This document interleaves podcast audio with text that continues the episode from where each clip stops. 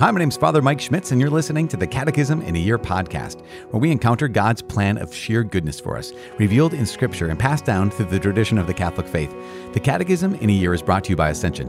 In 365 days, we'll read through the Catechism of the Catholic Church, discovering our identity in God's family as we journey together toward our heavenly home. This is day 272. We're reading paragraphs 2083 to 2094. As always, I'm using the Ascension edition of the Catechism, which includes the Foundations of Faith approach, but you can follow along with with any recent version of the Catechism of the Catholic Church. You can also download your own Catechism in a year reading plan by visiting ascensionpress.com slash CIY. And lastly, you can click follow or subscribe in your podcast app for daily updates and daily notifications. Today is day 272. As I said, long promised paragraphs 2083 to 2094, we're beginning the Ten Commandments.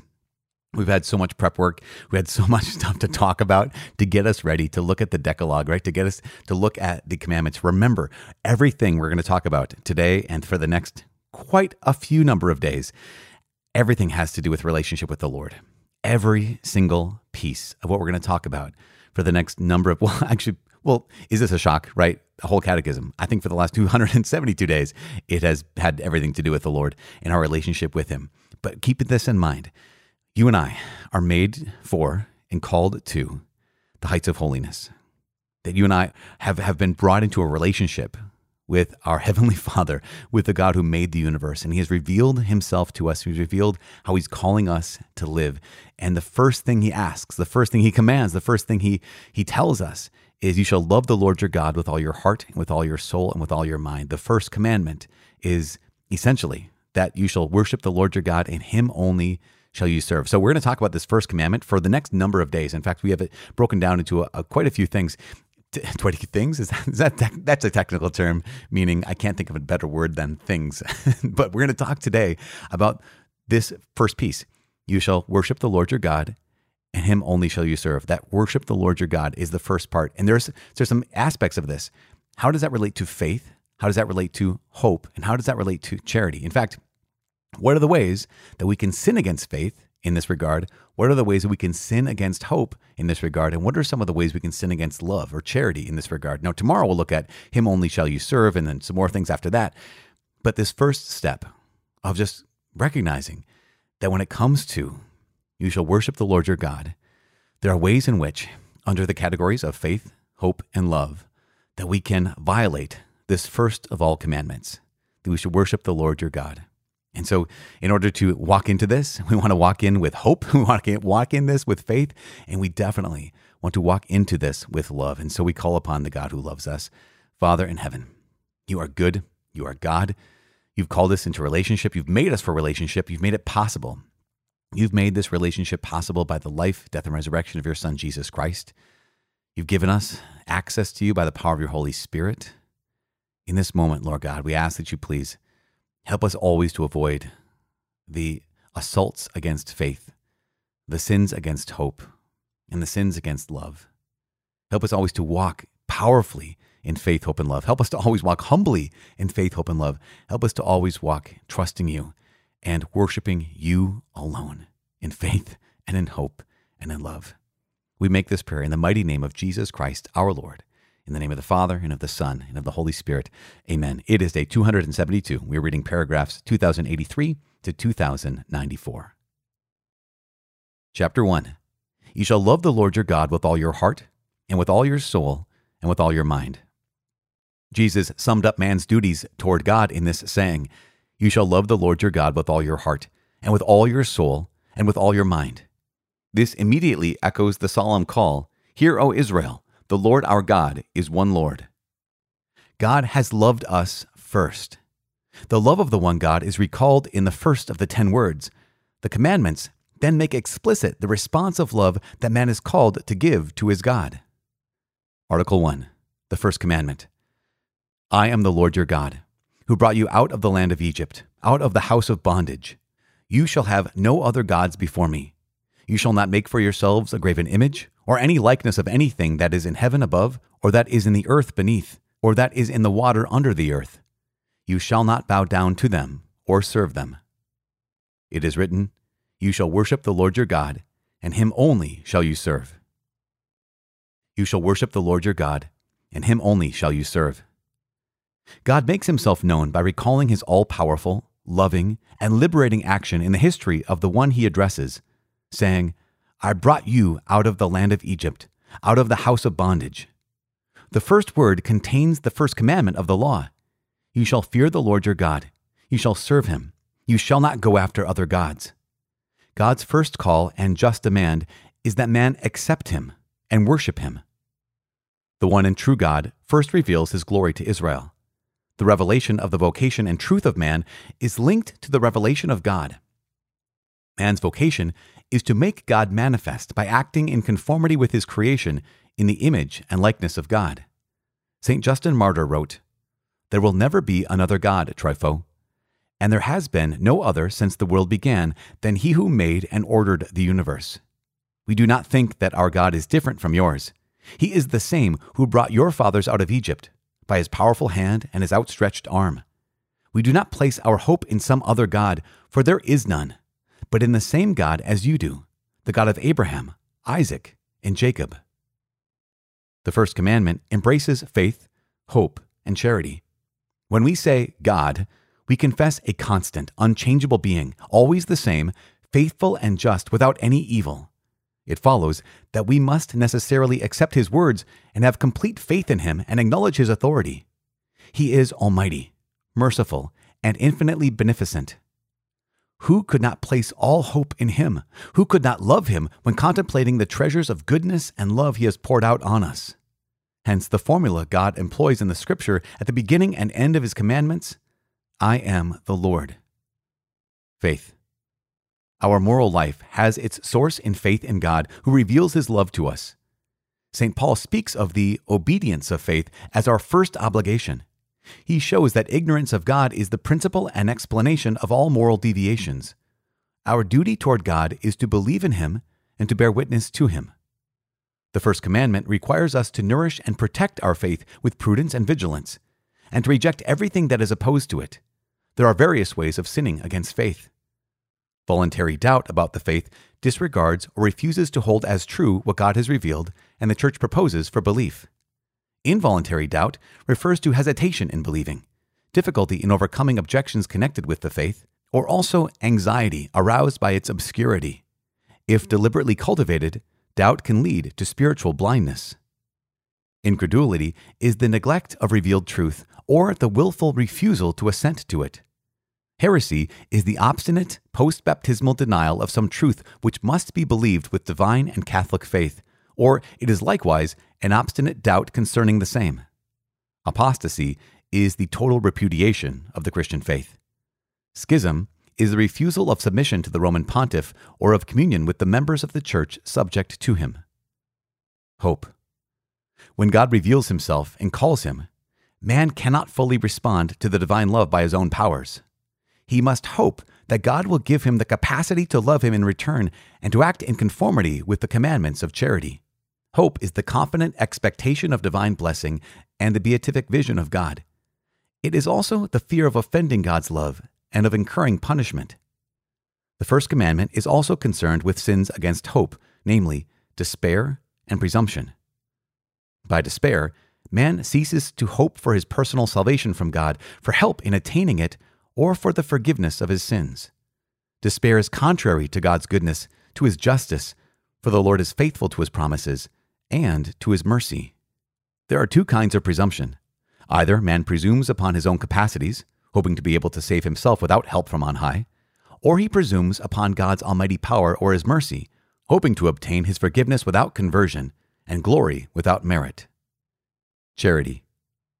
Faith in God's love encompasses the call and the obligation to respond with sincere love to divine charity. The first commandment enjoins us to love God above everything and all creatures for Him and because of Him. One can sin against God's love in various ways. Indifference neglects or refuses to reflect on divine charity. It fails to consider its prevenient goodness and denies its power. Ingratitude fails or refuses to acknowledge divine charity and to return him love for love. Lukewarmness is hesitation or negligence in responding to divine love. It can imply refusal to give oneself over to the prompting of charity. Acedia, or spiritual sloth, goes so far as to refuse the joy that comes from God and to be repelled by divine goodness. Hatred of God comes from pride. It is contrary to love of God, whose goodness it denies, and whom it presumes to curse as the one who forbids sins and inflicts punishments. All right, there we have it, paragraphs 2083 to 2094. This beginning of this first commandment. Oh, so good. I'm just, you guys, there is something so powerful about how the church has just laid this out. You know, one of the most compelling books I've maybe ever read is a book called The Screwtape Letters by C.S. Lewis. You probably are familiar with it.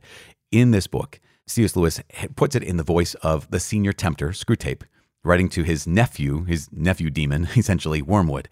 And in these letters, the senior tempter goes through all of the ways in which the evil one can tempt this particular person, this fictional person in this book, can tempt this fictional person to sin. It's not just one way, it's all these different ways. And it, sometimes we can be overwhelmed by that, right? As we went through faith, hope, and charity, all these aspects, these ways in which we can sin against faith, like voluntary doubt or involuntary doubt, incredulity, heresy, apostasy, schism, all those ways we can sin against the first commandment with regard to faith. And then hope and then love. It can seem overwhelming at times, but we also recognize that, yeah, the evil one is like that. Even our hearts are like that, right? Our broken hearts, our good hearts, but broken hearts are like that. There's not just one way that we can turn away from the Lord. I think G.K. Chesterton said something like this. He said, There's only one angle at which a person can stand upright, but there are many, many angles at which a person can fall. That's a paraphrase of G.K. Chesterton, but it's, it's the truth. And so when it comes to this first commandment, we need to recognize this. This is so important. Paragraph 2084 highlights this. It says, God makes himself known by recalling his all powerful, loving, and liberating action in the history of the one he addresses. Because what does he say? Here's what the Lord God says in the book of Deuteronomy He says, I brought you out of the land of Egypt, out of the house of bondage. This is so important. The context that God is giving for obedience to him is that he's already initiated, right? He's he's the one who acts first. In fact, 2083 says that God has loved us first. This is so important. And because God has loved us first, because as he said to the people of Israel, I'm the one, I'm the one who brought you out of the land of Egypt, out of the house of bondage. Therefore, you shall fear the Lord your God, you shall serve him, you shall not go after other gods. God's first call and just demand is that man accept him and worship him. This is just, you know, so often people ask, we've talked about this before, like, why does God demand worship? He doesn't demand worship because he needs it at all.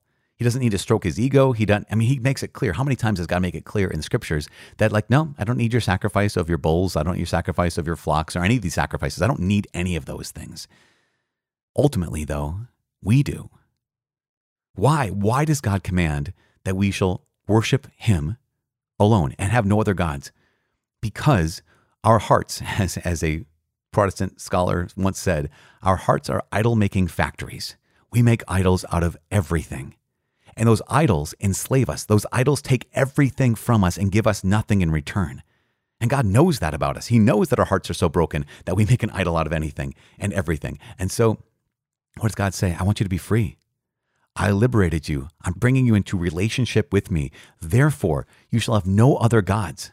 In fact, be on guard against all those other small things, even good things that you want to make into a god, that you want to make into the the source of all of your of your being, that you want to make into that that center of your gravity. Refuse to do that. Refuse to take these good things and make them ultimate things.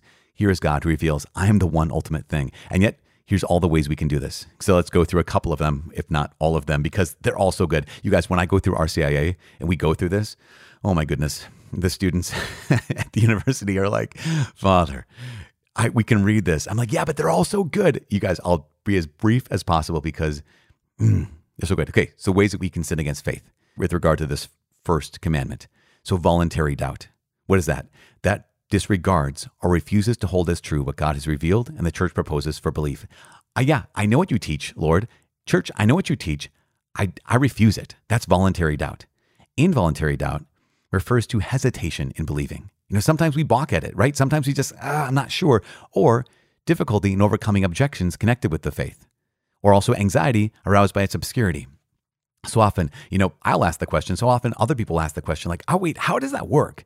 Remember when we were talking about the Holy Trinity, or we were talking about the dual natures of Jesus, that Jesus is one divine person with a divine and human nature, two natures, human and divine. And say, look, ah, that's how, how, how does that work? How, or even more recently, here's the action of grace. So God is the source. At the same time, we're still free. And we can have a little bit of anxiety aroused by the obscurity of, I don't realize, I don't understand. How does that work? That's okay. Involuntary doubt is that hesitation, it's that struggle, it's those difficulties. Those don't have to be deadly sins. Involuntary doubt is just, but to acknowledge it is really important.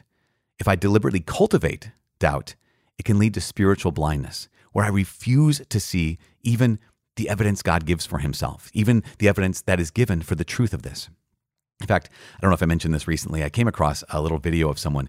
It was uh, a young woman who was an atheist, and she said that even if God were to show himself in the sky, you know, as tall, tall as Mount Everest, and say, "Yes, I'm real, and I'm the same God of the Bible," she said, "I would, I would not, I would not follow him. I would not believe in him. I would not give my life for him. I would give my heart to him." And it's like, okay, that that kind of doubt has gone so far that she's saying, even if it was proven to me that he is who he says he is, blindness, deafness, a hard heart. Sometimes we, we can ask Pharaoh back in the day, right, in Egypt, how in the world all these plagues and Moses, you know, turn, in right in front of him does all these miracles. How could he not submit? Like, how could he not realize what was going on? Because that's what can happen. Voluntary doubt and involuntary doubt cultivated can lead us to spiritual blindness and hardness of heart. So, moving on. Incredulity is the neglect of revealed truth or the willful refusal to assent to it. So, incredulity is not like, wow, I can't believe that story you just told me about how you met your long lost neighbor on the slopes of Vail, Colorado, or something like that. that's that's incredulity is the neglect of revealed truth or the willful refusal to assent to it. So that sense of like, yep, I know what you're teaching. Ah, I know what the teaching is of the church. I know what the teaching is of the Lord. I'm just going to neglect that. I'm just going to kind of refuse to assent to it, which is which is dangerous, super deadly. Heresy. this is an important one just because I think it's helpful for us to understand what heresy is and what it's not. Oftentimes, let's go back to my students, our students on campus.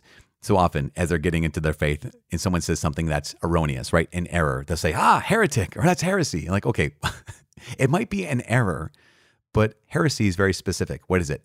It's the obstinate. Okay, so that means that I've been corrected, but I'm not going to be corrected, right? It's obstinate. Post baptismal denial. So it means only Christians can be heretics. A Jewish person can't be a Christian heretic. You have to be post baptismal denial. So someone who's actually been brought into the church of some truth which must be believed with Catholic and divine faith. So something that's not just an opinion, not just a theological theory, but something that actually is a part of the doctrine, part of the dogma, something truth, which must be believed with divine and Catholic faith. So keep that in mind. And likewise, it's an obstinate doubt. Remember, not just I got it wrong, but obstinate doubt concerning the same. Apostasy is when someone totally turns away from the Christian faith, total repudiation of the Christian faith. So I no longer want to be associated with Christ. I no longer want to be associated as a Christian. That's apostasy. Schism is the refusal to submit to the Roman pontiff, to the Holy Father, right? Or to the members of the church subject to him. So back in 1054, the Great Schism, where East and West split. That's schism. Yes, it just took however long to go through sins against faith, but let's keep trucking along because hope, this is really remarkable. Despair and presumption are two ways which one can sin against hope. Let's let's highlight this in paragraph 2090. It says, When God reveals himself and calls man, we cannot fully respond to the divine love with our own powers. We must hope that God will give him the capacity to love God in return and to act in conformity with the commandments of charity. So, what is hope? Hope is the confident expectation of divine blessing and the beatific vision of God. So, that's confident expectation of divine blessing. That is that, yes, I am weak, God, but you're strong. Is I'm a sinner, but God, you're merciful. So, we can sin against this hope in two ways. Despair is one of the ways. By despair, a person ceases to hope for his personal salvation from God, or a person ceases to hope for help in attaining God's forgiveness of his sins. And despair is contrary to God's goodness, to his justice, and to his mercy. So keep that in mind. It's, it's that sense of like, I am beyond God's help. If you ever find yourself in that place of discouragement, I'm beyond God's help. That's a sin of despair. it's not meant to add sin upon sin, but it is to say the church highlights that this is despair to cease to hope for God's help. It points that out so that so that we're reminded of his unstoppable mercy, his unstoppable love for you. That We can, you can never despair of the salvation of any person in this life because God is faithful and God will forgive any sin we ask him. Next is presumption. But there's two kinds of presumption. This is fascinating. Two kinds of presumption. Either we presume upon our own capacities, meaning that I can save myself without God's help. That's one, one way. It's like, no, God, I got this. Don't worry about it. I don't need your grace. That's one form of presumption, deadly. The other kind of presumption is it presumes upon God's almighty power and his mercy, basically saying, I can sin all I want. You know what? God's good. God's merciful. God will take me back. And just kind of sinning without any kind of sense of the seriousness of this, without any sense that in order to actually be forgiven, I need to repent of my sins. So those are two presumptions. One is basically I don't need God, and the other is I've always got God in my back pocket. He'll always take me back. I don't even need to come back for him to take me back. Does that make sense? Okay, so despair and presumption. Last thing, charity. There's a bunch of words here under the article of charity. So we, how can we sin against God's love? Well, one is indifference. And I don't, we don't have to go into all these things, but one is indifference. Am I indifferent to God's love? Do I fail to consider his goodness or deny God's power? Ingratitude.